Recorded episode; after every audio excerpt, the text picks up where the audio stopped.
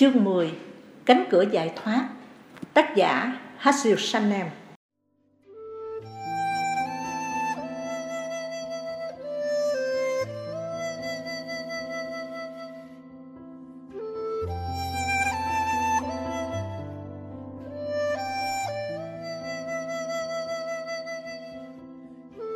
Hasil Sanem, giáo sư Phật học tại một trường đại học Hàn Quốc ở Tông Quốc. Bà là người thông minh trầm tĩnh. Tôi rất vui mừng khi biết rằng bà là người khởi xướng trường phái Quan Nghiêm, tạo ảnh hưởng rất lớn đến thiền Phật giáo Trung Hoa, Hàn Quốc và Nhật Bản. Nhưng hiện nay trường phái này đã mất dần. Thật là phấn khởi được gặp một vị ni sư sống tuân theo giới luật một cách triệt để như thế. Kinh Hoa Nghiêm Trong Kinh Hoa Nghiêm có dạy rằng dạng pháp đều do tâm tạo. Tôi xuất gia vì muốn nghiên cứu về tâm thức vì thế tôi rất quan tâm đến kinh này. Càng tụng đọc kinh Hoa Nghiêm, tôi càng nhận ra rằng Nơi cần tu tập bồi dưỡng hơn hết, Không đâu khác là ngay bản thân tôi, Ngay trong giờ phút hiện tại. Kinh còn dạy thêm, Con đường đạo của Đức Phật nằm trong 84.000 cánh cửa giải thoát. Vì thế bạn có thể thấy cả ngàn cánh cửa giải thoát, Cả ngàn phương tiện thiện xảo. Vì vậy đi đến một nơi đặc biệt nào đó để tham công án. Không phải là con đường duy nhất để tu tập Bất cứ trong hoàn cảnh nào, bất cứ tôi đang làm gì, mọi nơi đều có thể là chỗ đạt giải thoát. Cuối cùng tôi cũng đã nhận ra điều đó, vì lẽ đó tôi ở lại Seoul và tiếp tục dạy học. Tôi xuất gia để tìm lời giải cho vấn đề tâm thức. Tôi tu tập để đạt giác ngộ và giải thoát. Tôi đã không học hành một cách nghiêm túc vì tôi cho rằng không thể đạt giải thoát từ đó. Tôi theo học ở học viện Umunsa. Trong một thời gian, nhưng nhiều lần tôi đã nghĩ đến việc tìm một chỗ nào đó để hành thiền. Tuy nhiên khi học các kinh điển, dần dần tôi bắt đầu nhận thấy rằng việc thông suốt kinh điển là một thấu đáo, là điều rất quan trọng. Sau khi tốt nghiệp ở Umunsa, tôi tiếp tục học theo tại Đại học Tonwood. Sau khi hoàn tất chương trình đại học, tôi dự kiến phải thật sự học hỏi, thực tập ở một nơi nào đó và hành thiền ở nơi sâu xa trong núi thẳm chẳng hạn trong khung cảnh yên tĩnh. Nhưng chương trình học của tôi còn một cấp bậc nữa, vì thế tôi tiếp tục học vào cao học.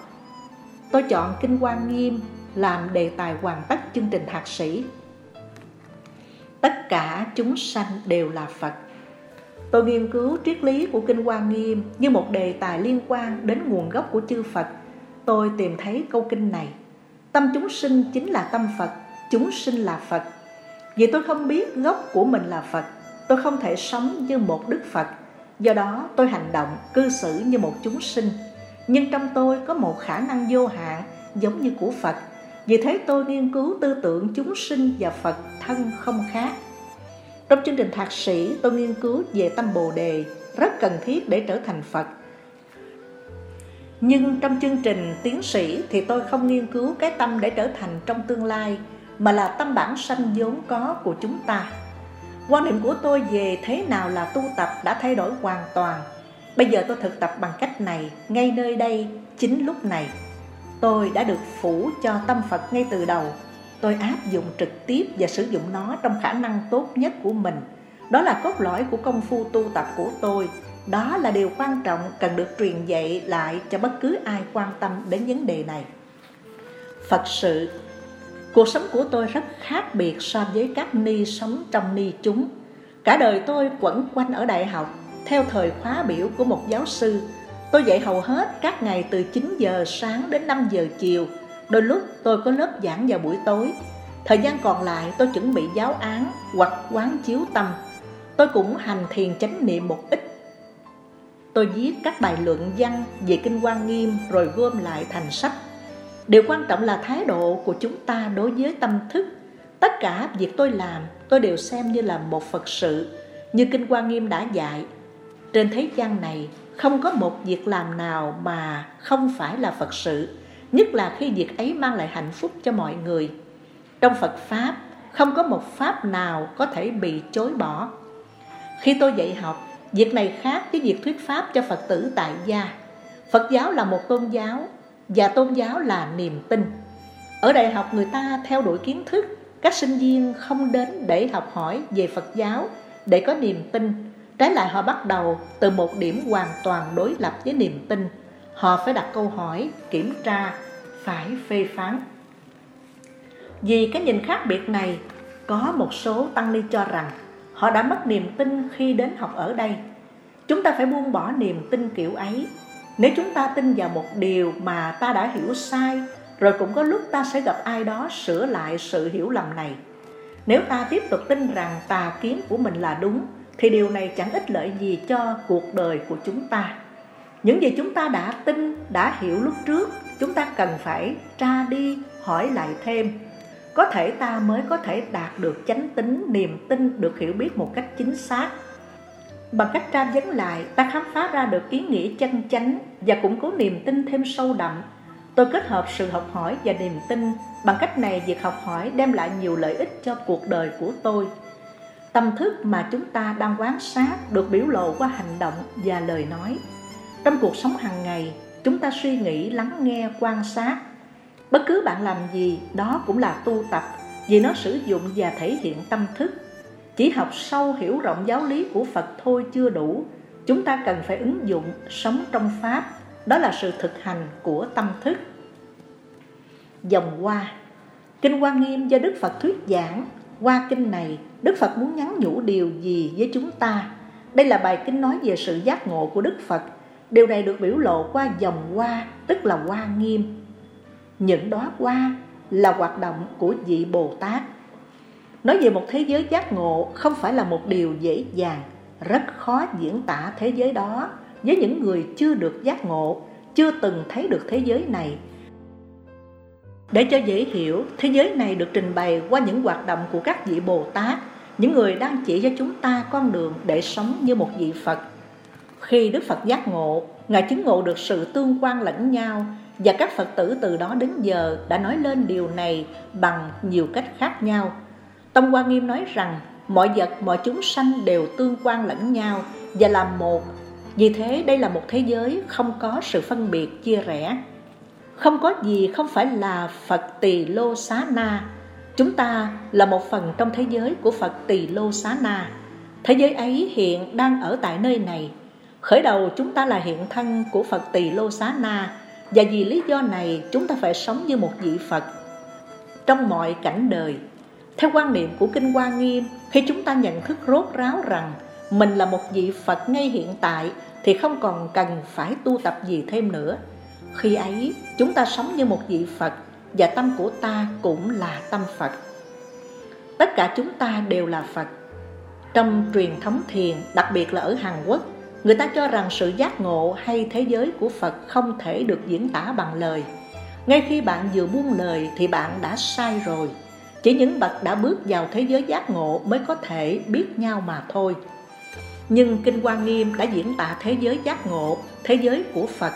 Thế giới ấy thật là mỹ lệ, mà với niềm tin bạn có thể bước vào đấy. Cõi giác ngộ này không xa và cũng không phải là không đến được ngay hiện tại bạn đã là Phật nhưng không biết điều đó. Nếu bạn đặt Đức Phật trên một bệ thờ thật cách xa bạn thì bạn không thể sống như một Đức Phật. Hãy xoay lại và thức tỉnh. Đấy mới là thực tập. Tâm thức tin tưởng hoàn toàn rằng bạn là Phật. Đấy là tính tâm. Theo quan điểm của Kinh Quan Nghiêm, hãy kiên quyết sống như một vị Phật bởi vì bạn là Phật. Giáo lý của Phật là để đạt được giác ngộ, nhưng các phương cách để giác ngộ đã thay đổi theo thời gian. Ngay thời Đức Phật còn tại thế và một thời gian sau đó, người ta tin rằng một chúng sanh bình thường không thể nào trở thành Phật, cho dù người đó có tu tập công phu đến đâu, mà chỉ có thể đạt được đến thế giới của các vị A-la-hán, các thánh giải thoát, và tự giải thoát chỉ đến cấp bậc này thôi chỉ duy nhất có một Đức Phật, đó là Thích Ca Mâu Ni mà thôi. Quan niệm này đã thay đổi khi các trường phái Đại Thừa được phát triển, trong đó có phái Hoa Nghiêm. Phái Đại Thừa cho rằng nếu chúng ta tu tập và sống như Đức Phật đã tu tập trong quá khứ, thì chúng ta cũng có thể trở thành Phật. Để nâng tâm bình thường lên thành tâm Phật là nâng tâm đến trình độ giác ngộ, không có gì có thể vượt trội hơn. Sự khác biệt giữa một chúng sinh và một vị Bồ Tát là chúng sinh nghĩ họ không bao giờ có thể thành Phật và sống theo cách đó. Các vị Bồ Tát nghĩ rằng họ có thể tu tập giống như Đức Phật, trao dồi sự hoàn thiện ba la mật để trở thành Phật một lúc nào đó, cho dù ngay lúc này họ chưa là Phật. Nhưng thời gian đó cũng rất lâu, thường được coi là ba kiếp. Tiếp đó là trường phái một xe, cho rằng không cần thiết phải mất một thời gian dài để trở thành Phật. Ta có thể trở thành Phật trong một kiếp sống nếu ta tu tập một cách miên mẫn. Vì lý do này, các vị đại sư đã nói, đừng uổng phí cuộc sống, đừng chờ đợi kiếp sống khác, đừng để việc lại cho kiếp sau mới làm. Hãy tỉnh thức ngay trong kiếp sống này. Trong kiếp sống này, được có thân người, ta có rất nhiều cơ hội và thời gian để giác ngộ. Nhiều người đã giác ngộ và chứng thực được Phật tánh của họ. Tuy nhiên, theo Kinh Quan Nghiêm, ngay hiện tại bạn đã là Phật, không cần thiết phải trở thành phải đạt giác ngộ. Một vị đại sư Hàn Quốc của phái Quan Nghiêm đã nói, từ rất lâu chúng ta đã là Phật. Khi tôi mơ, trong giấc mơ tôi không biết mình đang mơ. Chúng ta phải thức tỉnh từ giấc mơ để biết rằng chúng ta đã mơ. Giờ tôi là Phật, nhưng nếu tôi không nhận thức được điều đó, vì tôi không biết mình là Phật, để điều khiển tâm trở nên ý thức rằng ta là Phật. Ngay tại nơi này, chúng ta có thể sống trên thiên đường hạnh phúc, chúng ta có thể hiển lộ tất cả trí tuệ và lòng từ bi của một vị Phật. Theo quan điểm của Hoa Nghiêm, tu tập để trở về nơi chúng ta xuất phát, để sống theo bản thể của ta là để tung tăng trong thế giới giác ngộ. Thế giới giác ngộ này không xa, nó ở ngay trên trái đất, nơi chân ta vẫn từng bước đi tới. Sư tử vàng trong một pháp có dạng pháp. Uy Sang Siêu Niêm đã nói Ông lại thêm Trong dạng pháp có một pháp. Tôi là một, những người khác là nhiều. Có sự liên hệ gì giữa một người và nhiều người? Đó là sự liên hệ khiến họ sống chịu đựng lẫn nhau. Tuy nhiên tính cách của chúng sinh khiến họ không thể sống chịu đựng lẫn nhau. Một thế giới nơi mà mọi người sống hòa hợp với nhau là thế giới của Phật. Tất cả Pháp hòa quyện lẫn nhau, chúng là một. Vì lý do đó có câu nói, sắc tức là không, không tức sắc. Có nghĩa là tất cả hiện hữu là một. Cũng như sống và nước là một. Cũng giống như làm một con sư tử bằng vàng. Hình dạng là sư tử, nhưng làm bằng vàng. Với vàng, bạn có thể làm nhiều món trang sức, nhẫn, dây chuyền, hoa tai, vân vân. Chúng đều có nhiều dạng khác nhau nhưng tất cả đều làm bằng vàng. Vàng không thay đổi, không phân biệt. Sư tử cũng y như thế. Vì thế tất cả chúng sinh hình dạng có khác biệt, nhưng tất cả đều có cùng chung một phật tánh. Phật tánh đó được ẩn giấu với các hình dạng, giống như trong hình dạng sư tử ẩn chứa vàng vậy. Hình dạng sư tử và bản chất vàng là một, tạo nên một sư tử vàng khi nhìn thấy con sư tử vàng, bạn có thể chỉ thấy một thứ, thường là hình dáng. Người sáng suốt thì sẽ nhìn vào thể chất vàng hơn là dạng sư tử, bởi vì sư tử thì không quan trọng lắm. Nhưng đa số có thể nói, hãy nhìn con sư tử kìa, thật là lớn, thật đáng sợ. Một đứa trẻ thì sẽ buộc miệng, hãy nhìn con sư tử kia, chứ không nói, hãy nhìn tảng vàng kia. Tùy theo mỗi người, họ sẽ thấy hoặc là sư tử hoặc là vàng nếu người chỉ thấy sư tử thì sẽ không thấy vàng. Nếu người thấy vàng thì sẽ không thấy sư tử. Nhưng trong thực tế, cả hai đều hiện hữu. Vì thế nên nói, chúng sinh thật sự là Phật. Nhìn thấy mọi khía cạnh, Nghe những điều này, bạn có thể bắt đầu chỉ nhìn thấy Phật mà không thấy chúng sinh. Bạn có thể tự hỏi, Còn gì để làm nữa? Tại sao tôi phải tụng niệm? Tôi là Phật. Hãy đến tôn thờ tôi. Tại sao tôi phải lễ bái ba lần? Trước các vị cao tăng và ni trưởng. Tại sao tôi phải hành bồ tát hạnh? Đó là do bạn chỉ nhìn thấy bản tánh ban đầu của mình là phật. Bạn không thấy rằng đồng thời bạn cũng là chúng sinh. Mặt khác, bạn có thể nói, tôi không thể làm được bất cứ việc gì, đừng đòi hỏi tôi điều gì. Đó là vì bạn chỉ thấy mình là chúng sinh. Bạn không thể thấy những tiềm năng vô hạn của phật tánh mà từ ban đầu nó đã ẩn chứa trong tâm bạn. Vấn đề của cả hai phía là, họ chỉ nhìn thấy có một mặt ta phải tập nhìn thấy hai mặt cùng lúc việc này vẫn thường xảy ra trong đời sống hàng ngày đọc báo thường chúng ta chỉ biết một phía nào đó tờ báo nêu ra Chúng ta phải tập nhìn phía sau các khái niệm để khám phá ra tất cả vấn đề. Chúng ta thường sống cách đó, chỉ nhìn một chiều. Giống như khi giác trên vai một tấm dáng rộng, ta chỉ thấy có phân nửa cảnh vật. Tương tự ta có khuynh hướng chỉ thấy lỗi người mà không thấy lỗi mình. Khi đau đớn ta cũng chỉ thấy nỗi đau của mình mà nói bệnh của một người khác không thấm vào đâu so với nỗi đau của mình. Khi người khác nói ra ta chỉ bám theo lời nói đó. Do đó thường đưa ra kết quả là xung đột. Ta phải xét xem phía sau lời nói tâm ý của người ta thế nào.